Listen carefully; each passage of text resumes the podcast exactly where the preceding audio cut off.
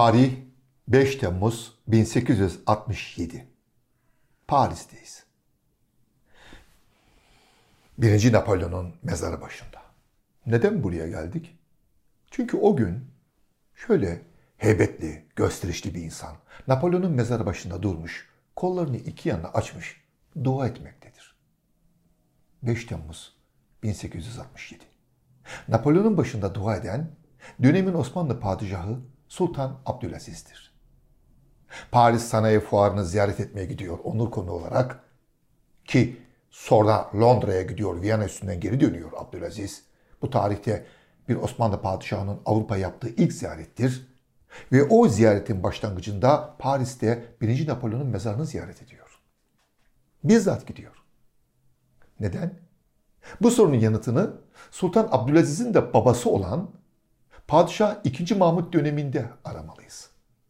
2. Mahmut 1827 yılında ilk tıp fakültesini açıyor.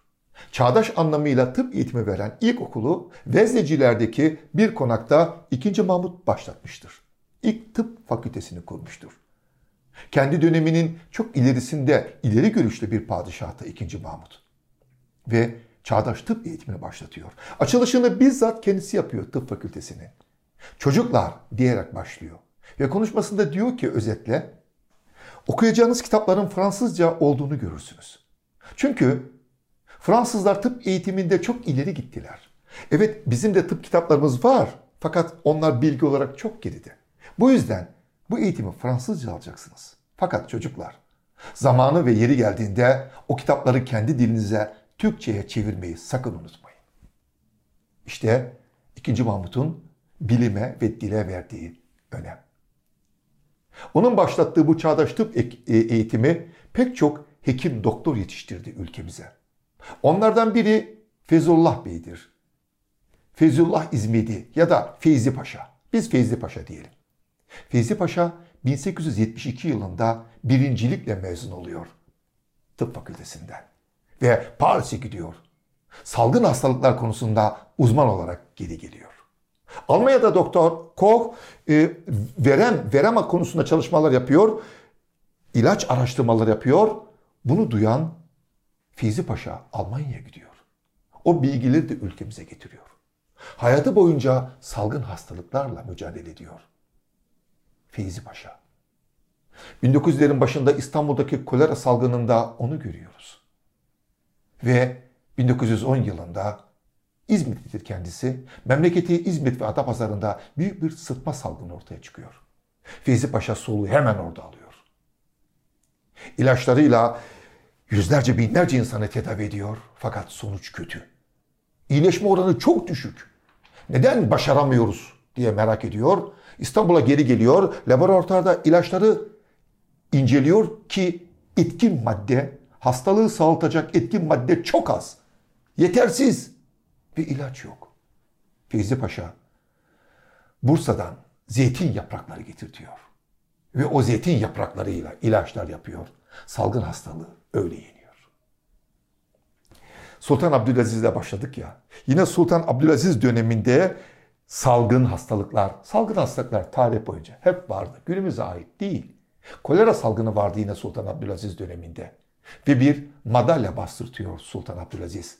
Salgın hastalıklarla mücadele konusuna destek olan insanlara dağıtıyor o madalyayı.